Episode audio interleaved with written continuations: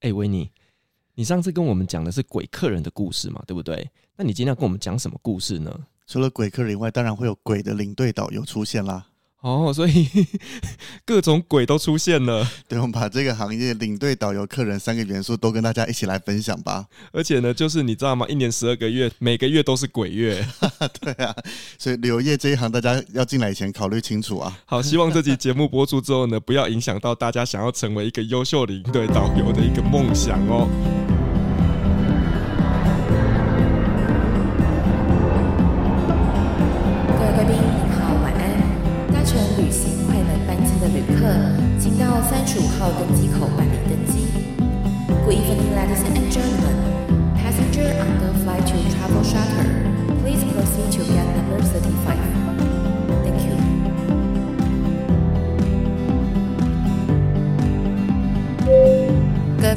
我们即将起飞，请确实扣好系紧您的安全带。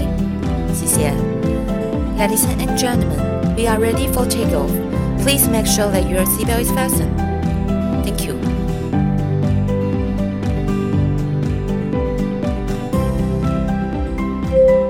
Hello，各位听众朋友，大家好，欢迎来到旅行快门，我是 Firas。今天呢，我们要邀请到的来宾呢，就是在我们节目里面出现了非常多次，而且呢，相信大家都对他非常非常有印象，因为呢，他上次跟我们分享那个鬼客人的故事真的是太精彩了。那上次录完节目之后，我就问维尼说：“哎，维尼，维尼，你知道吗？鬼故事那一集真的这么受欢迎诶？那你还有没有什么鬼的故事呢？”那维尼就跟我说：“真的鬼没有，但是。”鬼导游其实也是到处飘，所以呢，我就请维尼稍微整理了一些，就是呢，他在带团经验中呢遇到的一些印象深刻的导游的故事。欢迎我们今天来宾维尼。Hello，大家好，我是维尼。我就来这个节目的功能就是要避免大家避免 Firas 踏进旅游界。我觉得最近大家已经不只是要阻止我踏进旅游业了，已经还是努力想把我推进同志圈。这方面我可能比较不好推啦，但是从你考到证照以后，发现我每次来你这边分享，就是呃，这个也很恐怖，那个很恐怖，什么什么的。你有没有仔细思考过进旅游业当领队这件事情？但我觉得其实各行各业都有他鬼的故事啦，只是说呢，领队导游他毕竟是一个服务业，所以呢，你会遇到各种不同的人，所所以。鬼客人出现的频率会相对比较高一些，就是算是一种服务业啦。那尤其又是出国在外，可能会有比较多特殊的事情，但是偏偏这些事情。他有流量，有收听率，可是在我节目其实不太敢讲出来，所以我把所有我节目不敢讲的，通通贡献给旅行快门的听众了。哇，真的，我们的听众真的是有耳福，这些东西你去嘿 Kid 是通通听不到的。但是还是要请大家来听我们节目啊，我们节目有别的分享的东西可以讲。而且听说最近我帮你导了一波新的流量，是去听歌舞剧啊。音乐剧相关呐，他们现在我真的永远搞不清楚音乐剧、歌舞剧。你的听众也来你的节目叫敲碗说来旅行快门讲音乐剧啦。嗯，想听音乐剧的就去嘿，Live Kid。一脸成见，就是完全不想做功课准备的感觉。不是，我觉得因为每一个人都有自己擅长的地方，那对于自己不擅长的地方呢，我们就不要自不其短。这样可以吗？要突破一下嘛。好了，我们今天要来聊的就是雷导游的故事了。那首先你要先跟我们分享什么故事呢？对，因为我要先讲说，我们通常在短程线上面是领队导游互相合作的，那加上导游都是当地人，所以都是以我带东南亚线，就是东南亚各国的人，那民族性本来就有些不一样，但是大部分我觉得都是一些。个性上不同而已。其实我可以接受说，领队导游两个完全零互动，嗯，只要导游把事情带好，把团做好，那我其实不会觉得你什么要跟我私下聊天啦，你要请我吃东西这些都不必要。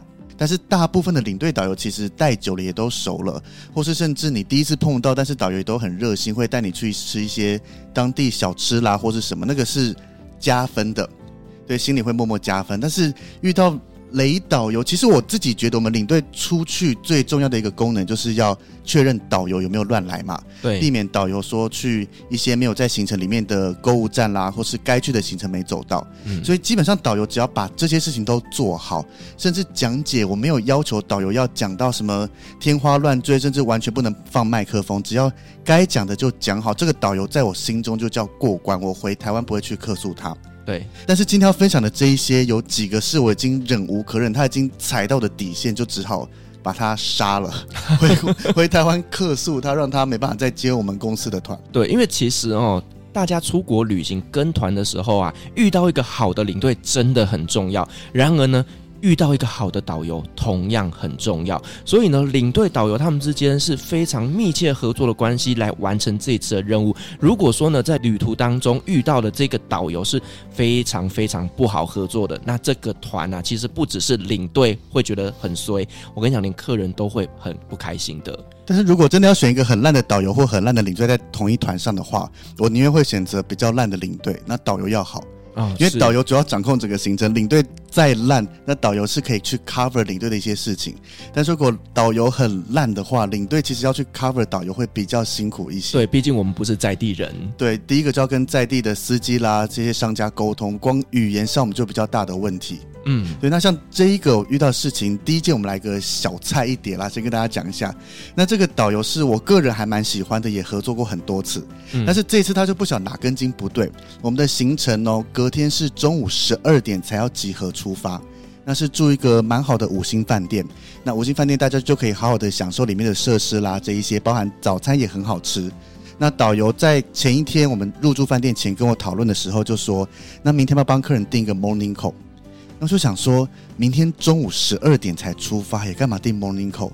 正常来讲，大家都会睡到自然醒嘛。那你想早一点起床的，你也可以定个闹钟来吃早餐。对。但是导游就突然很坚持的说，不行，我就是要订 morning call，叫大家起床，不然早餐这么好吃的话，大家没吃到会比较不好。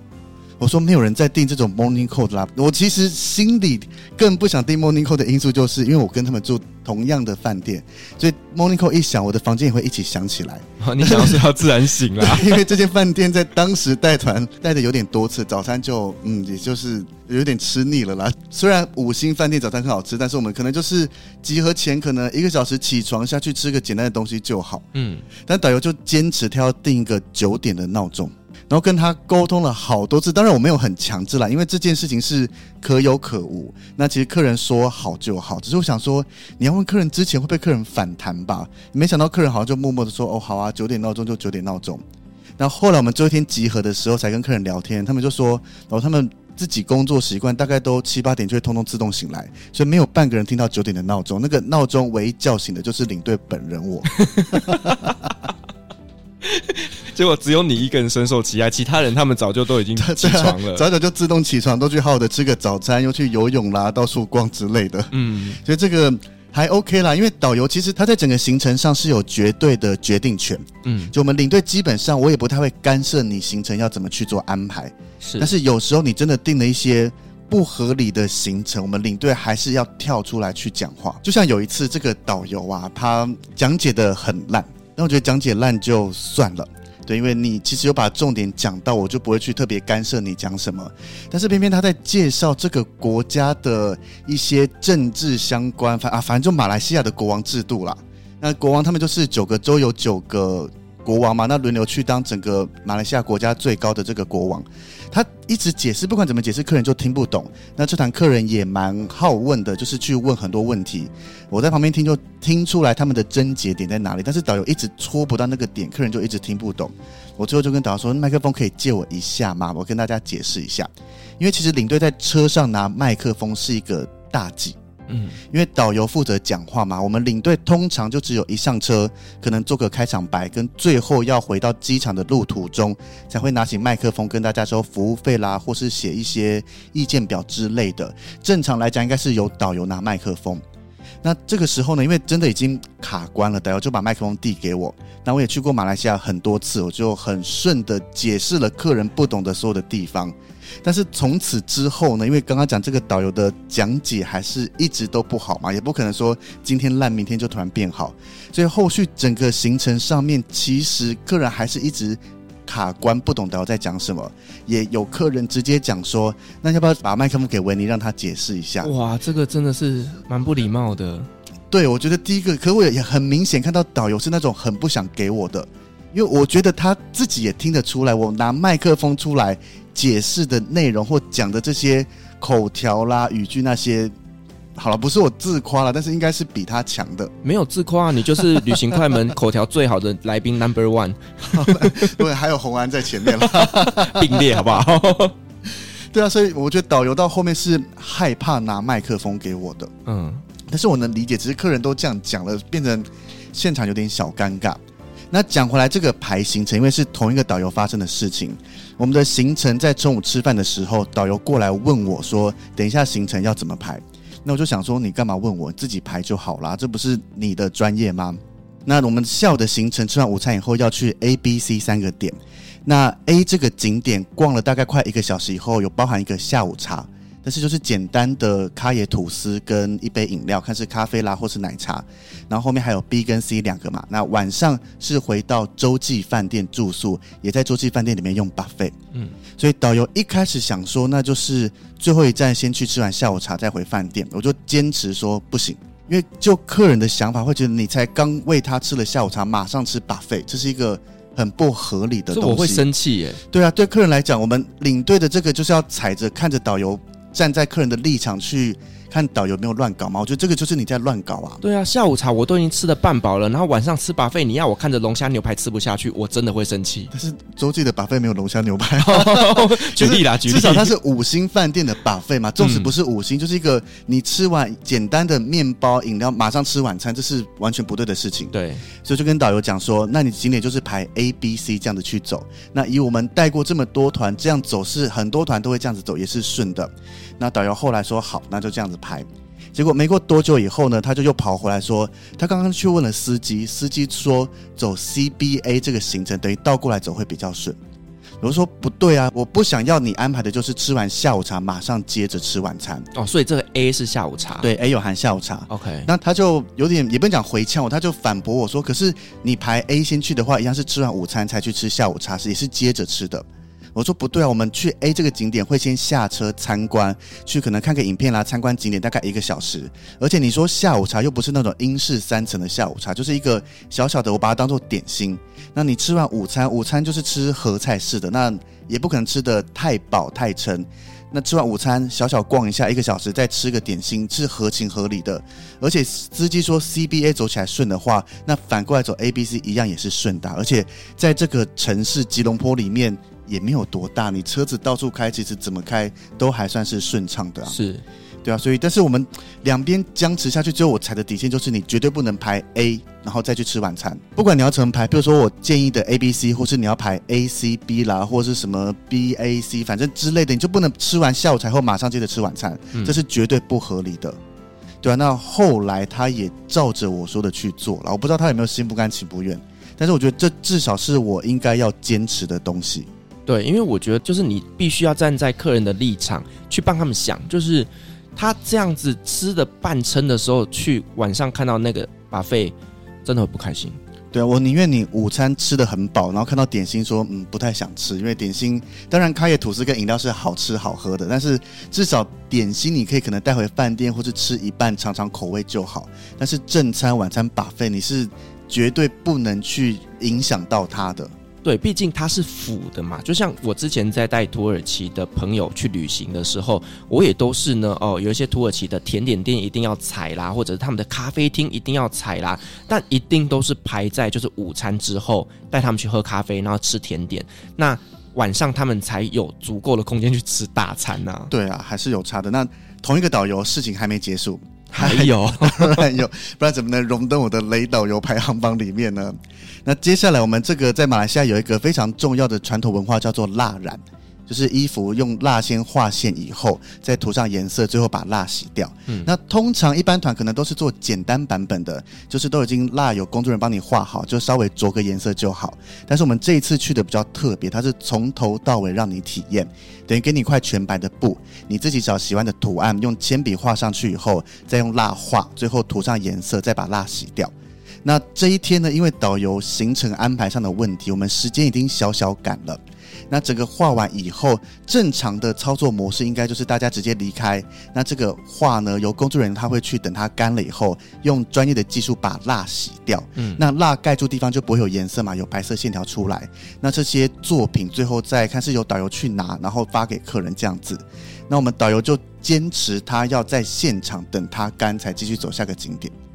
然后就想说，你都时间在你的失误而造成时间不够了，你还要再花时间在这边等，那客人一定会疯掉。嗯，而且我觉得我们都花了这么多的时间来体验比较传统的蜡染，不是像其他行程简单的体验，所以应该要把蜡洗掉，那个画出来的质感才会比较高。然后，但是导游就不想这样做，我也不懂为什么，可能他不想额外花时间来拿。所以最后我就直接跳过导游跟店家沟通，因为店家是华人，他讲中文都会通。我就跟他讲说，那我们现在直接走，你们蜡要多久才会弄好？那正常应该都是隔天嘛。那我查了一下地点，我的住的饭店离他这边走路大概二十分钟能到。嗯，所以我私下直接跟他约说，那我隔天早上看你最早几点可以让我拿，我走过来拿所有人的话，再走回去发给大家。嗯嗯，对啊，就觉得说。你的行程上已经都有失误，你怎么还会想出这么天兵的行程？那你还想偷客人这种，就是让他直接把画带回去？我觉得是不应该的。虽然行程表里面没有讲明白说这个蜡染最后呈现的效果是什么，但是我都觉得你都已经花时间出国来体验了，应该让你体验到最正常的吗？或是最一般常见的，而不是像一般我们体验个半小时，把那个蜡还在上面就直接带回家，比较简单的感觉。嗯，其实就有点像是我之前也去上过一些泰国的厨艺课，那那些厨艺课它并不会教你从头从食物的原型开始去慢慢的做调料，它都已经帮你弄好一盆一盆的，嗯、你只要把它丢进去炒一炒，它就可以煮熟了。因为它毕竟就只是一个体验嘛，我并不是认真要去学怎么做泰国菜。可是你对泰国菜有兴趣，是有专门的带你从上菜市场挑菜到慢慢全部处理完做出来的，所以那个体验的等级不同，我觉得。这边一样是站在客人角度，导游你不给他乱搞吗？你就是要给一个完整的东西出来，不能因为自己懒惰不想额外过来拿东西，就把行程这样子他们该体验的砍成这个样子。那我这边有个问题哦，如果说领队跟导游在于行程上有这么严重的一个不同的认同的话，那到最后是要听谁的？理论上啦，应该以导游为主。OK，对，但是我像这个蜡染的事情，我是可以私下处理好。我就跟他说：“你都不用管，反正我们现在就直接走。等他干也是提早让他可以往下个行程走。那接下来都是由我自己去拿，嗯，所以理论上对他没太多影响，我是可以这样做的。但是你刚刚讲，如果行程上，例如说我们行程表要去 A 这个景点，但是导游不想去，那这个是完全不行的，不能说导游想改 B 就改 B，你要有你的理由。”因为行程表等同就是合约书，对，客人行程表怎么写，导游就应该怎么做。导游唯一能动的就是可能改时间顺序，或是每个景点停留的时间长短，他可以去做掌握去调整。所以这个基本上还是要以导游为主。比如说导游放一个小时，领队不能说坚持两小时。嗯，对。但是在各种，我觉得这个是 case by case 啦，因为有时候可能景点会有习惯放的时间，那如果是因为有其他的，比如说塞车或什么状况要减少，我相信领队导游都会同意。可如果是因为导游比较懒惰，想要早点回饭店，想要早点下班之类的，我觉得以我的角度会出来说不准。嗯，对，毕竟你还是站在客人的立场，要去帮客人想如何让客人能够享受到更多的一些旅游体验。对，因为这就是领队该做的嘛，一方面照顾客人，一方面监督导游。嗯，对。那这个导游哦，做完这两件事情大事以后，还是没结束。还没结束啊，还没到最后一天往机场，终于要换到我拿麦克风了嘛？那我们写的这个调查表其实很重要，上面的评分啦或什么。当然我是不习惯去洗客人，说什么用各种借口说你一定要全部给我满分啦，这些我不做这个事情。嗯，但是至少要在一个欢愉的气氛下来写，才比较有机会写出一些好话啦之类的。对，那导游稍微讲一讲以后，那通常啦，其实我拿麦克风时机就是最后一站一上车，我就跟导游讲说，先让我讲，把该做的事情做完，再让。你看你想怎么发挥之类的，偏偏这个导游就不听。他一上车，本来都讲好说麦克风直接我拿，他又继续拿着他的麦克风，又讲了几句话以后说：“那我现在送大家一首歌曲，用了一个死气沉沉的语调唱了《明天会更好》。”我觉得我也看不到明天会更好在哪里。他，唱完以后整车也没反应，我就觉得那接下来要换我讲了耶，我到底该怎么办呢、啊？你要上去唱歌了吗？我没有在唱了，我觉得他已经把整气氛搞砸了。明天会更好，实际成人版怎么唱？我好好奇哦。我也不知道。好啊，后来就是交给你，然后怎么怎么处理？当然想办法把整个气氛救回来啦。嗯，就是可能跟大家回顾一下我们这几天玩了什么东西啦，什么什么什么之类的。因为通常你一上车，可能。带着一些景点逛完的欢乐心情上来，你再接着讲会效果比较好。对，那你把气氛弄砸了以后，像你自己当主持人知道吗？你要从一个已经有温度的场合往上拉很容易，嗯，要从一个冰冷的场合开始加温会非常花时间。对对对，而且我们讲这个调查表，其实也我自己都不太花太多时间，有写就好了啊。嗯，就觉得。哎，怎么会这么烦呢？从头到尾，这个遇到这么雷的导游在这边处理这么多事情，本来我应该可以轻轻松松的嘛，所以这就印证了，当大家出团看到领队越忙，代表越多事情在发生中。对，那所以后来这个导游他的分数是高的吗？其实我这团客人，我觉得啦，我出团的时候有一个还蛮不错的事情，就是当遇到烂客人的话，导游就会好；但是如果遇到 烂导游的话，客人诶蛮好的。那二选一，你要哪一个？二选一嘛，我宁愿选择烂导游，宁愿选择烂导游哦，因为客人很重要。对，烂导游我们有权利直接把它换掉啊。哦，而且你对东南亚的熟悉程度，搞不好你自己也可以 cover 他们。现在可以了，刚开始当然不敢跟导游直接这样子对杠上，嗯，但是熟了以后，导游真的太烂的话，其实我是可以直接跟他对冲，甚至也不会到对骂这么难看了。但是至少我是有很多条管道可以去处理它。但是针对客人的话，你还是只能忍完这几天吧。哦，因为毕竟导游他是接你们公司的案子的，所以其实你有很多的方法可以来处置他。处置吗？对，我们就像我们出去会盯着导游，回来也会针对导游的表现做评分。除了客人给我们领队导游评分以外，领队也会写一份报告书。嗯，所以导游有任何的状况，我们都可以反映在报告书上面。OK，也就是说。领队可以客诉导游，但是导游不可以客诉领队。导游也可以啊，也可以啊、哦，他可以跟他们公司客诉领队。我们就有曾经有领队被某个国家封杀，完全不能去啊。哦，对啊，我们之间是互相制衡的概念，好微妙的感觉哦。是啊，是，所以这个导游回来，你有客诉他吗？呃，有这个有客诉，因为太过夸张了。就是你，我觉得我客诉点就是你该做的都没做到，那就是有问题。嗯。对啊，那你都不站在客人立场，你搞出这么多东西，那要不是我把这些救回来的话，这整团会非常的惨。是，那你客诉会造成什么结果呢？就是这个导游可能无法接我们旅行社的团。OK，对，但是如果你有能力再有别家旅行社，你一样可以接啊。嗯，但是他也有可能是当地地接去找来的导游。一定都是当地地接找来的，对，就像我们领队是跟我们公司签约或是 freelance，那当地的导游一样会跟当地公司签约，只能带当地的这些旅行社的团，或是他是 freelance 会在各个旅行社跑来跑去。哦，那同一间旅行社可能又会接好几个台湾过去的旅行社，比如说同一个马来西亚的旅行社，他可能会接雄狮、东南可乐这一些都会接到。所以，万一被其中一间被我们客诉了，他可能还有别间可以选择的时候，那他可能还可以继续选择留在这间旅行社。哦，OK。但是如果说他们公司只有接你们公司的话，那他以后就别在这里混了。基本上你留着等于没什么工作了啊！嗯，哇，所以其实这个真的是领队导游之间真的要互相尊重一下。我觉得我们就是互相合作啦，一起把团带好，一起开开心心结束，一起收好小费啦，一起赚钱，可能一起卖自费，一起赚额外的 bonus 这些啊。那我可以偷偷问一下吗？就是如果说你们在当地卖的这些东西，你们后面是怎么分呢、啊？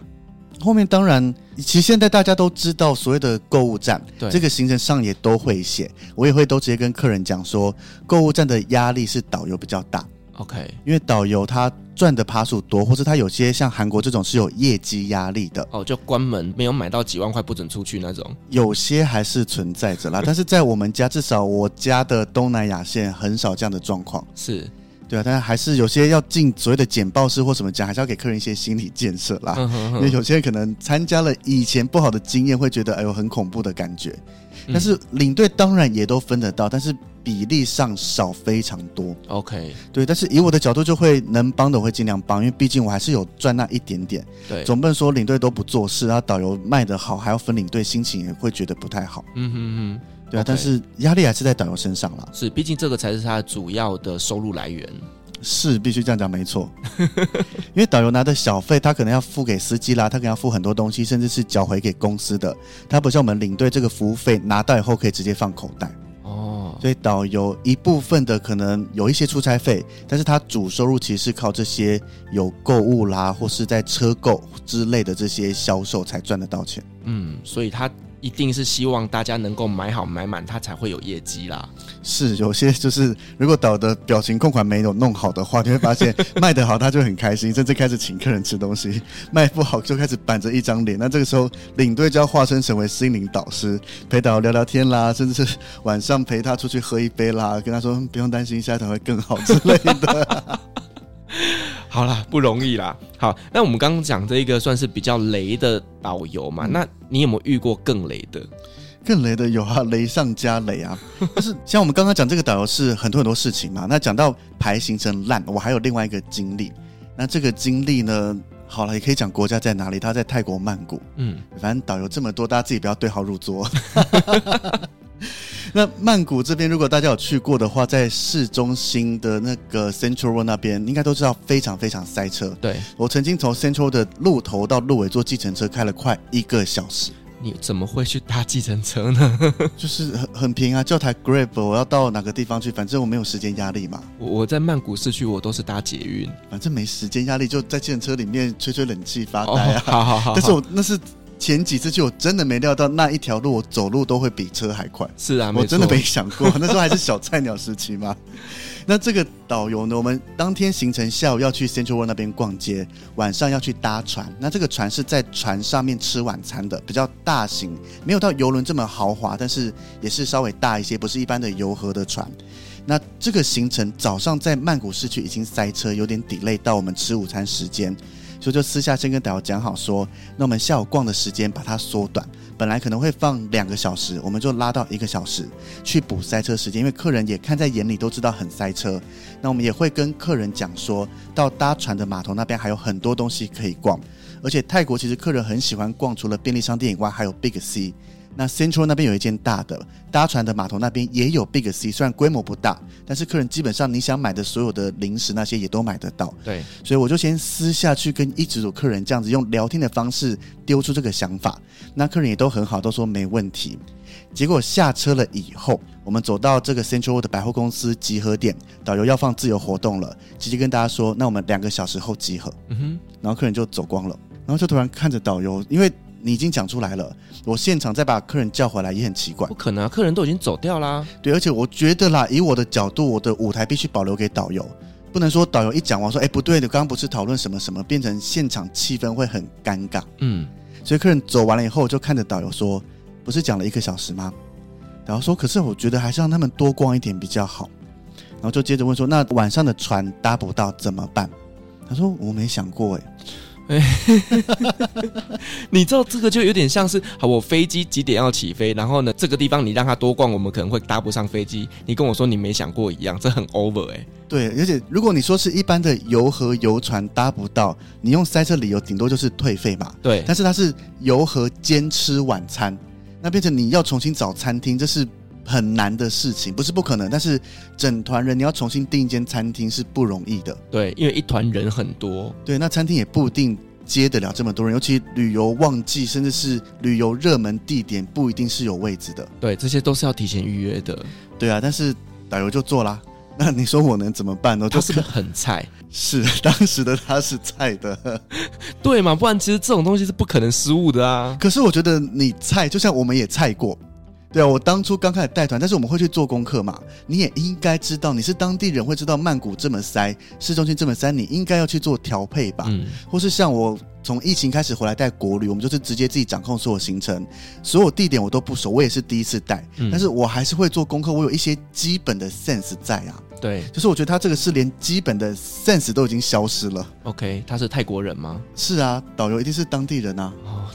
泰国人的个性比较浪漫一点，我觉得碰到大部分导游都还是把工作做得好啊，你不能用浪漫这件事情去帮他解脱嘛。嗯哼哼。所以这件事情后来呢，当然大家一样两个小时嘛，回来集合出发，真的塞车。我就直接跟导游说：“你想办法打电话去联络船公司，务必要想办法让他等我们。”嗯，那也跟司机讲说：“能不能开快一点啦？辛苦你了，加油，想办法冲一下。”还好最后压线赶到。我就跟导游讲说，一下车你去买票，我带着客人到码头集合，让指引我们上船的工作人员知道，说我这一团已经来了，票在路上，导游去处理了。嗯，就是你像是我们，我一只脚站在码头，一只脚站在船上，说你绝对不能开船，一定要等我的这种感觉，开船你就掉下去了。对啊，就是想办法把船留住嘛，不然能怎么办？是是是，反正也还好，我去过这个地方。要是领队没去过的话，我也不知道该怎么样带客人快速的冲到码头那边等船啊。嗯。主要就还好啦，导游出状况的时候，我对那边都还算熟悉，还可以帮他多多少少 cover 回来一些些事情。对，要是你不熟的话，可能船真的就开走了。船真的就开走，我就会看着导游，然后呢？Let's see。对啊，虽然我刚刚讲说了，可能会把这个压力都给导游，但是。万一这个情况真的发生了，其实领队跟导游是要一起去处理的。没错，我不能跟客人讲说啊，都是导游的问题。嗯，因为我带着客人出来，我代表着我们台湾的旅行社，你总不能把事情推得一干二净。客人不会认说他是当地的旅行社啦，跟我们不一样。客人只会认说哦，就是你参加的这一间旅行社出事了。是没错，反正最终还是他找谁报名，他就去找谁麻烦。对啊，没错，所以。还好，就是逢凶化吉啦，就让他顺顺的走完了。对，还好有搭上船啦。对，但是另一个船的事情就让我印象非常深刻。那这个好，我觉得也是该讲是哪个国家，我比较好继续接下来的一些说明跟讲解。嗯、这个地方在越南，对，让导游不要自己对号入座。越南很多导游的，我们公司也合作过很多家的。那这个行程呢，我们有一个过夜船行程，是我们公司新开的。以前我们去下龙湾就是一天来回嘛，早上出去搭船，大概到下午就会回来。对，那第一次搭到过夜船，我还蛮兴奋的，因为就听很多人分享过说，过夜船在上面两天一夜蛮悠闲的，相比我们一天来回会多了很多放松的时间。只是第一次搭，通常领队第一次到一个地点的时候，我们就会私下跟导游说：“诶，这个国家我第一次来，甚至我第一次带团，或是这个景点我没去过。”那言下之意就是你要照我。Oh. 我虽然都会去做功课，但是听别人讲跟实际到现场看过还是不一样的。对，那跟导游讲完了以后呢，他就说：“哦，好，那坐船之前我们会在下龙湾那边有一个会搭缆车再去坐摩天轮看整个景色的一个行程。那导游在买票的时候，他还跟我说：‘你等一下就走在最后。’我想说有什么好讲？领队不是都这样做吗？”然后排队要进去搭缆车的时候，排排排到剩下四分之一的人，然后就看到导游往回跑。然后想说他发生什么事情了，然后客人就这样被他丢着。等于我有四分之三的客人已经上到缆车上面了，四分之一的客人还在排队准备进那个闸口。嗯，然后导游也没没跟我讲任何的话，我就赶快跑去问前面客人说到底发生什么事。客人说啊，好像票上面有问题，那他们进不去。然后就问其他人呢，客人说都过去了。那那个，因为缆车是大台的，不是那种两三人坐一台，是可以坐，它是金氏世界纪录最大的双层缆车。所以呢，我就跟他们说：“你们先在这里等导游，赶快当机立断决定冲进去上缆车，带那一群客人继续往下走。”嗯，因为导游没做任何的安排，那那一群四分之三客人，当缆车发动了到对面了以后，下缆车他们会完全不知道该怎么办。没错。对，所以我就赶快过去处理嘛。那带着四分之三的客人搭摩天轮以后，后面导游带着剩下的人过来。他用了一句我真的非常讨厌的话，那种很轻蔑的语气看着我说：“你也知道怎么走来摩天轮哦。”什么东西呀、啊？对啊，我心里就想说，我只是跟你讲，我没搭过过夜船。越南我可是来了 N 趟，越南应该是我出东南亚团里面团数排名第一的。嗯，而且这应该是你要做好的事情啊，怎么会？我还帮你 cover 了，你还用这种语气质疑我说，你怎么知道要怎么过来？而且他好歹也要先跟你交代一下，就是说他们票有问题，他现在去处理前面的那些团员，麻烦你协助。对，通常应该是要这样交接才对啊。对。哎、欸，这样真的什么都不讲，然后丢这句话，真的超呛的耶。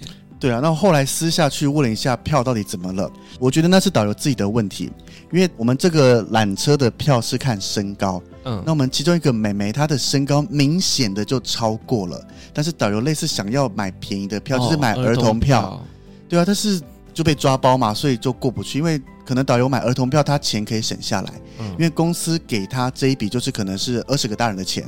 但是他买两张儿童票，买成功的话，他可以赚中间的价差。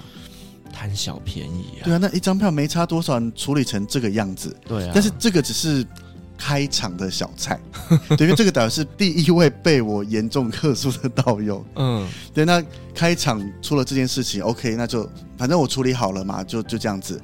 隔天上船的时候，大家安顿好，吃完午餐，各自回房间休息。我就找了工作人员，想问一下，可能了解这艘船接下来的行程啦，大概怎么样？那工作人员其实英文都很标准，因为他同时也接待了外国的客人。等于我们团不是包团，只有一半的人是我们的团员，剩下都是外国来的人。那英文基本上我也都听得懂啦，我就去私下问他嘛。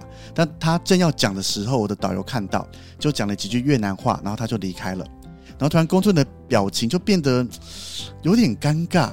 我就问他说：“导游讲了什么？”然后他就有点想讲又不敢讲的感觉。后来他就说：“导游那几句越南话的意思，就是跟他说不用跟这个领队讲，反正什么事情导游都会处理。”怎么能这样子啊？我就想说，我没有占用你导游的时间，我私下去问为什么也不可以。对啊，可是我觉得他可能怕我知道。太多吧，可能他有哦，就是当我今天什么都不懂，他要怎么操作，我不一定知道他是不是对的、错的，或是怎么样。他可能私底下做了一些小动作，那如果你去问的时候，就他就会露出马脚。我觉得是这样，但是以结果论来讲，他。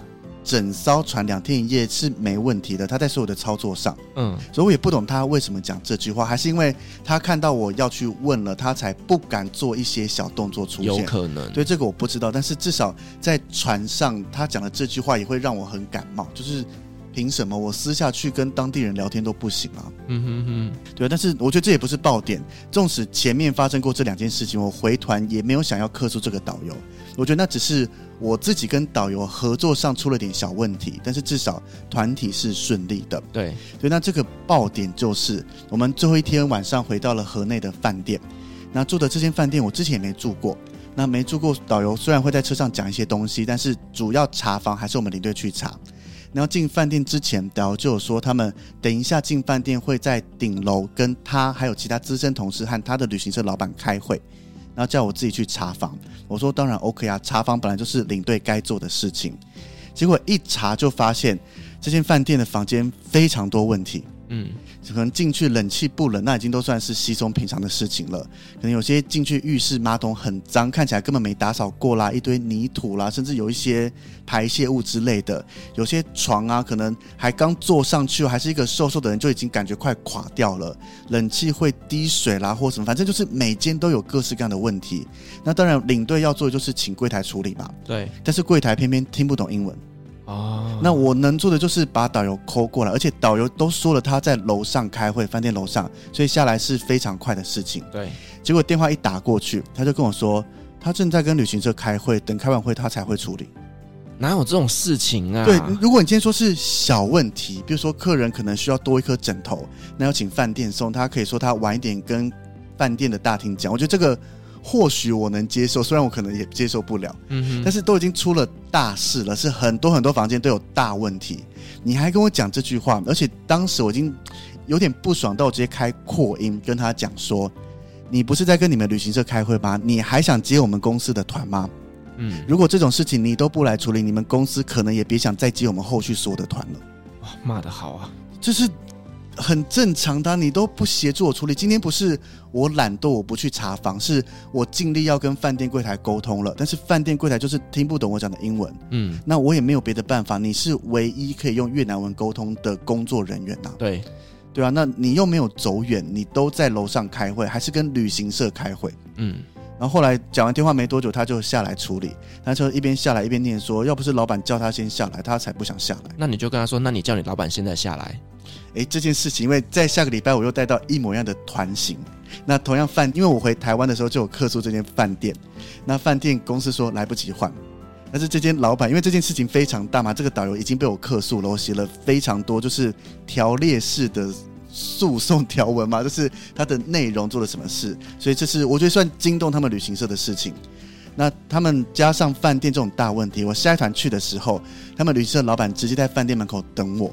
然后私下跟我说，他刚刚已经跟着工作人员一间一间房间都看过了，也都插上房卡，都把冷气打开。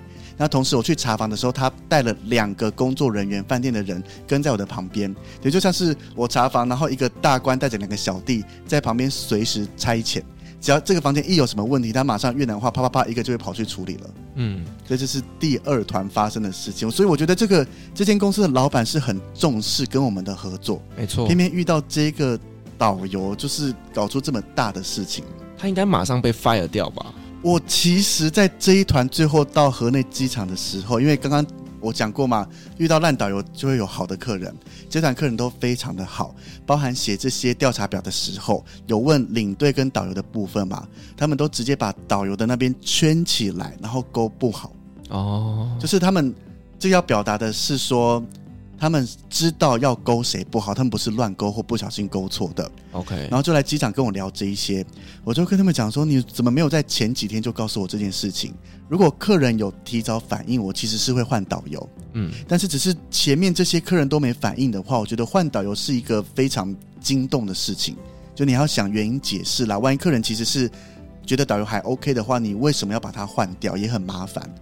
所以我就跟客人因为熟了嘛，就讲说，你在前两天跟我讲，我绝对跟公司讲换导游。嗯，但是我觉得你客人都没讲话了，那这些事情我可以自己去做好处理的话，站在客人的角度来讲，我们的旅行社是有把事情做好，那我没必要去换掉这个导游，所以回去再客诉就好了。所以这个导游他不只是在行程上面有问题，他连跟客人相处之间也发生有问题。这个我就没多问了，因为那是他跟客人之间的事。那我站在领队的立场来看，导游做事都已经完全不 OK。而且我想的是，今天要是换成一个对越南不熟，甚至没来过越南的我们的学弟妹过来，那这一团就会直接死翘翘。嗯，因为你领队就没有任何能力去 cover 这些事情，那加上导游又这么烂，因为他不是菜鸟。我们也遇过，就是菜鸟的导游，但是你看得出来他是认真的。那我们还会反过来，可能多帮他，甚至分享一些我看别的导游怎么做的这些小技巧给他。就是你认不认真，跟你是不是菜鸟，跟是不是资深的那些是没有关系的。没错，对啊，你只要把事情做好，你都不想准备，你想凭自己的实力来聊天介绍也都没问题啊。对，那这个导游其实后来在时隔一年以后，又达到他们家的资深导游，也是元老等级的，那又听了更多的内幕消息。因为像这个，我回我们公司就客诉他嘛，所以他被我们公司禁团不能带。那这间旅行社就是像你刚刚讲的，他目前只接我们家的团为主，可能占了九成，所以他被我们公司禁团以后，他基本上也不用活了。对。那我们公司其实要他做的只是道歉，然后讲明原因，他就觉得他都没错，是领队的问题，所以他回他们公司也客诉了我。等他一年后碰到这个资深的导游以后，我们就一样这个过夜船的行程，在船上我们两个吃饭的时候，他就在聊天，他就说：“你是不是一年前有带过他们家的团搭到导游某某某？”我说：“对，是我。”他说：“嗯，可是我看你的操作那些都没问题啊，为什么他客诉你这么多？”我说，我当时的确有克诉他，但是我觉得我克诉都是合理的。那我不知道那个导游回去了怎么讲我，但是至少我都有把我该做的事情做到。那他也说，因为当时他只听导游的话，会觉得说，诶，是我可能有问题，我没必要把他弄得这么严重啦，导致他被禁团这些。那直到他看到我看到我的所有带团做事以后，他才知道说，嗯，那的确是他们自家导游自己有问题。嗯哼嗯哼，他后来还有在他们公司做吗？据我所知，没有因为他们公司到我后来到疫情前，其实大半还是接我们家的团为主，所以你只要被我们家进团，你在这间公司是没有太多的意义啊。嗯，然后他又死不道歉，就觉得他都没问题，但是这些事实就是摆在眼前的啊。今天不是我单方面客诉你，客人也客诉了，而且你实际操作上就是有问题。嗯，对啊，我们写像我写这些。客诉的内容还教很多学弟妹帮他们看稿啊，写这些，就是你不能只写说我不喜欢这个导游，这个导游不好，你要列出事实，对啊，这些事你没把事情做好，那就应该去做处理。今天不是说啊，你讲话语调我不喜欢，你介绍内容我不喜欢，这些我觉得反而是不该被客诉的。对，对啊，除非今天客人有反应，但是都是事实的情况下，我客诉是有理，我是站得住脚的啊。那这个导游他后来回公司去客诉你，你有看到他客诉你的原因吗？都没有，他们公司也不会告诉你，也不会，因为他们也没得进我啊。嗯，对啊，就是在当时的状况是我回我们公司客诉，所以这个导游对我们公司来讲就是不是人要禁掉。那他比较没有权利去禁止，因为他讲不出我做了什么事情啊。纵使他真的呈报上去去讲的话，公司一样会查，是对啊。那公司查在当时的规模比较像，我们公司的规模是大的，他们的规模是小的，所以那你要做，你也不可能把我禁掉啊。嗯哼，那你也不可能不跟我们公司合作，对他们来讲会是大损失啊。对，因为我就会很好奇，就是。他到底客诉你什么东西？从他的角度上面来看，你有什么样的安排是不适任的？这我不知道，因为我一年后碰到这个资深导游，他只有讲说当时的导游客诉过我，但是没有去实际讲内容。因为我觉得跟我讲的这个导游也知道这些都是无稽之谈，是没有的事情。嗯哼，因为我跟他合作，他就是完完全全看着我在怎么做嘛，这是最真实的感受。与其听别人讲，倒不如自己看。是，所以他一定就会知道说，诶，他讲的跟我到底是不是同一个人，所以他才会有这个疑问嘛。嗯，如果我的所作所为跟这个导游客诉的是类似的，他一定就会直接连起来说啊，这个就是当时被客诉的维尼就是那个人。嗯，那他会这样问，代表导游客诉了维尼可能做的很差很差之类的，可是现场又出现一个做的很好的维尼，他才会说，诶，这两个维尼到底是同一个人吗？所以才会有这个疑问出来啊。OK，好，反正 anyway，就是以后参加你们公司的团也不会遇到这个导游了啦。是没错，这也是大幸之一。就是我觉得这是领队该做的啊。嗯，对啊，就是遇到不适任的导游该处理掉，就像客人今天看到不适任的领队，他会客诉一样的道理啊。对，今天领队被客诉，可能公司会有一些。停团的处分啦，或怎么样的模式，也就是避免客人再碰到这些烂领队出现啊。是，这个一定是的，因为最终还是呢，为了要维护我们客人的一个出团的品质啦。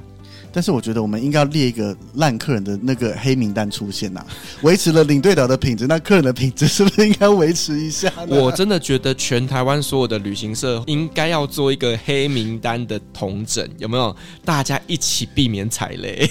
对啊，我觉得这个，嗯，如果有一天能成，我会很开心的啦。对了，但我觉得蛮难的。对，我们这个环境，就是还是这样走吧。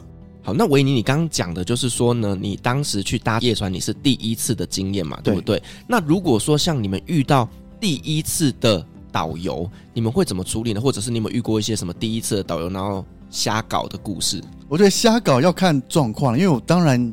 也碰过几个第一次来的导游，就一碰面他就跟我说他第一次带团，或是刚开始带团没多久，那你也看得出他的紧张，甚至其实客人也看得出来，嗯，那他也直接跟客人讲他可能刚上团啦，怎么样，但他会努力，那我觉得这个是好的。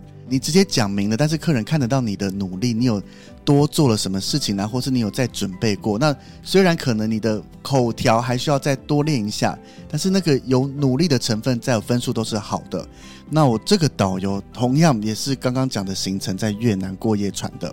那他就跟我讲说，这是他第一次搭，什么东西都不太懂。然后就说 OK，没关系，我这个行程最高纪录，我两个月搭了七团这个行程，等于七个礼拜都在这个行程上面，所以我非常的熟。熟到船上的工作人员，我远远的搭小船要上去，他就可以跟我挥手说：“哎，你又来了。”所以我 OK，我可以照你，没问题。那第一团就这样子很顺利的过了，因为客人非常好。虽然这个导游中间出了一点小事情，但是客人那个是天使等级的客人，所以我比较没有理由去客诉导游。因为他各种小事也被我处理掉了，那也没影响到太多事情。那后来过了不到一个月，我又再度跟这个导游搭配到了，等于第二次搭配。那在准备上船的时候，我们都会在游览车上先拿麦克风跟大家讲解一下说，说接下来两天一夜的船上有哪些该注意的啦，行程该怎么做安排啦，小费部分该怎么给这一些的。但是这个导游刚刚讲，你第一次不熟，我可以帮你讲完就算了。你第二次讲台是哩哩啦啦，是完全听不懂你在讲什么。然后觉得你怎么会烂成这样子？第一次救你没问题，已经第二次了，至少跟我搭已经第二次了，你怎么还会烂成这样子？所以就帮他接过麦克风。第一句话我问了大家说：“大家刚刚有听懂吗？”问完了以后，大家当然有些就是茫然的表情。我就接下来再把所有船上的事情讲解了一遍。OK，那讲完了以后呢，其实我就觉得本来这件事情就应该过了，没想到公司打电话给我说我被客诉了，还在行程上。嗯，然后被某团员客诉说，领队什么事情在车上都不会讲解，只会问大家懂了没啊？我想说，领队本来就不该讲解啊。是啊，对啊，问大家懂了没？的确，我问过这句话，但是因为这组客人就是特例，在这一群好客人里面的每天在客诉我的客人，所以只只能跟公司讲说，这个我现场没有录影跟录音，我到底讲了什么话？这句话的确是我口中讲出来的，但是我后面有解释。那你想知道，你直接问其他客人，他们可以帮我作证。嗯，对，所以这一点我就已经想客诉导游了。其实，因为如果客人不客诉，我不一定会客诉导游，因为我帮他把事情 cover 过来，那就没事就好。但是我都被客人这样子冲康，我只好把导游拉出来说，那是他的问题。是，但是让我客诉导游，其实这只是其中一个小原因。后面我们回到市区了以后，会搭电瓶车，就是类似比较大台的高尔夫球车嘛。那越南我们会搭电瓶车带大家去逛古街，这个是包含在行程里面的三十六古街，让大家逛一逛。逛完了以后，在比较核心的地方下车，让大家有时间可以走路去到处看看啊，可能想买东西之类。那有些导游虽然这件事情在我们家是被禁止的，就是他们会卖一些衣服，那这衣服可能都有各种说法，但大部分基本上都是仿冒的。那我会跟客人讲说，你真的想买，就是你觉得 OK，价格喜欢，你不要管它是不是正牌，你喜欢，品质上也都是没问题的话，你就买吧。嗯，对啊，就是有些会讲可能 A 货会怎么样，但是我觉得那是他们的说法，我们不经手这些，而且我们是禁止，所以你也不该去卖这些事情。那这个导游其实他就很想去多赚这一笔。我们搭电瓶车的时候，原本会在 A 点这边下车，也就是圆环那一带。那他第一团的时候就给我带到 B 点，也就是在歌剧院附近下车。那那边下车以后，老实讲也算三十六古街的范围之内，但是是比较边缘一点的。就像我们在西门町的核心地带逛街，跟在西门町的边边角角逛街，那个感觉是不一样的。嗯，只是第一团因为客人也没特别想逛什么，那就没差。可是第二团客人在事先已经跟导游和我讲说，就是大家在聊天的时候就说他们去古街想逛什么什么什么东西，那个一听很明显就是在古街的核心那边，所以导游一开始说可以不要停那边吗？我说正常团操作都是停那边，而且客人也讲了，他就是要逛这些东西，那你不能不停这边啊。如果客人今天讲的是要逛其他不在行程内常去的地方，我可以帮着你把客人推掉。可是客人就讲明，我们每一团每一团都是走这边，你不能去再做这个小技巧乱停到别的地方。那他一开始说好，后来等我们都上车了以后，车正要出发，他是第一台，他就转过来跟我说，我们还是要停到 B 点歌剧院那边，然后车就出发了。夸张哎，对，就出发了。那当时我在现场等车的时候，还看到我们其他团的同事在现场。嗯。然后到达歌剧院后，客人开始一样自由活动。我就问导游说：“为什么要停在这边？”他说：“A 点不能停啊，圆环那边不能停，假日会封起来。”我就想说：“怎么可能？我来越南这么多次，马上打电话去问说，我们前辈那一团停在哪里？”他说：“一样停在圆环那边。”我就不爽，我就直接过去跟他说，都可以停啊！我刚刚也确认过了，你为什么说不能停？我们一般你讲封锁的话，我们就会停在圆环旁边封锁的那个栏杆那边下车，然后走进去就可以了。它只是挡车，不是挡人。那平常日没封锁，当然是的确到直接可以到圆环内部。他就带着轻蔑的口气吧，或怎么样？他就说，你又没有讲是停圆环那个外面，我一直以为你是讲停圆环里面呢、啊。他这个很明显就是在说谎啊！对啊，好像在骗我不懂一样啊！然后当下就已经不爽，直接跟公司讲这件事情。那我们公司就联络了当地的旅行社。那在后面的行程中，我们都在车上哦。当地旅行社老板直接打电话给他。那我们领队导游就坐在第一排那边嘛，他就在那边把电话交给我说：“诶，老板要跟你讲话。”我就说：“等一下下车再讲，晚餐餐厅到了再说。”他说：“没啦，你现在讲。”我就一直推，我也没讲原因，因为客人都在看，客人都在同一台车上，我不管讲的多小声，应该都听得到。那下车到了餐厅以后，他也就过来质疑我说：“你刚刚干嘛不在车上讲电话？”嗯，我就直接回答说：“基本上我应该知道要讲的就是电瓶车的事情吧？你要我当着全车客人的面前讲说你搞小操作把客人乱带吗？我还是留面子给他耶。”嗯，我觉得啦，我当然大可在车上直接讲，客人都听到，但是那对我们旅行社也是不好的事情啊。是没错，因为对于客人来讲，他们根本不知道这个当地旅行社跟你们是不同公司的。对。而且我跟他们老板讲话，一定就是开始讲他发生了什么事情，或是怎么样嘛。那客人一听就会知道怎么了。我不确定客人有没有发现我们乱停到别的点，但是至少把客人想逛的其中一个包含星巴克，因为在古街里面有比较近的星巴克。那到歌剧院的时候，我知道有，可是要走路大概十五分钟到二十分钟才会走到。嗯，对，但我一样处理好了，带客人去买了。我觉得或许客人比较看不出来，我们原本不是要停这边，但是我在车上一讲出来，大家就一定会知道这是不对的事情啊。对对啊，那也不知道他在怎么想，他就叫我现场跟他们老板讲话。但是我好了，这可能是个性的问题。到最后到机场。我刚刚讲过，我搭配他两次嘛，嗯，那第一次到机场的时候，他不熟，我们要搭的华航柜台在那边，OK，算了，我当你第一次带团，我都跟你讲了，你也协助我这一团去做完所有的 check in 处理。到第二团的时候，通常我们下车。导游会先带着护照去柜台那边刷登机证，那我们领队就会指引客人，可能慢慢下行李啦，车上东西检查好以后，把行李都放上各自的推车，再慢慢的走进去。因为我们不赶时间嘛，护照都先到了，我们只要到了排队去办 check in 就好。嗯，结果呢，结果这导游在我指引客人在拿行李的时候，看他就站在我们的旁边，带着一袋的护照，不晓得在干嘛，就站在那边等。然后就私下过去跟他讲说：“你先进去里面处理护照啊。”讲说第一团不是也跟你讲过了？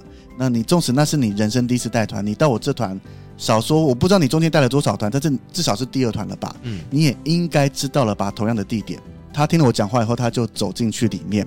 结果当我带着客人过去了以后，发现他一样在机场大厅里面闲晃，他不知道华航柜台在哪里。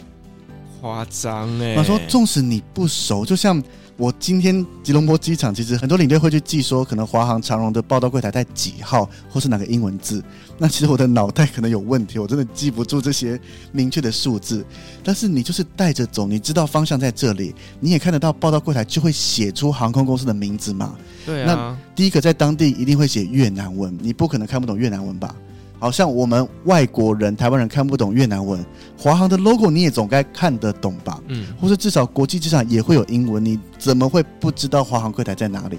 对啊，而且 itinerary 上面就会告诉他这些客人是要搭哪一家航空回去嘛，然后机场也会有公布栏，就是呢哪一家航空在哪一个柜台嘛，这个东西都是清清楚楚的，难道他不知道怎么找吗？对，就是你今天记不起来没关系，你就你先进去去看一下那个看板在哪里就知道了嘛。对啊，OK，所以我到大厅就把它拎着过去，那我们领队会走比较快一点，到了该到的柜台以后，它的柜台很长，那华航在那边可能流量没有太大，所以我们是。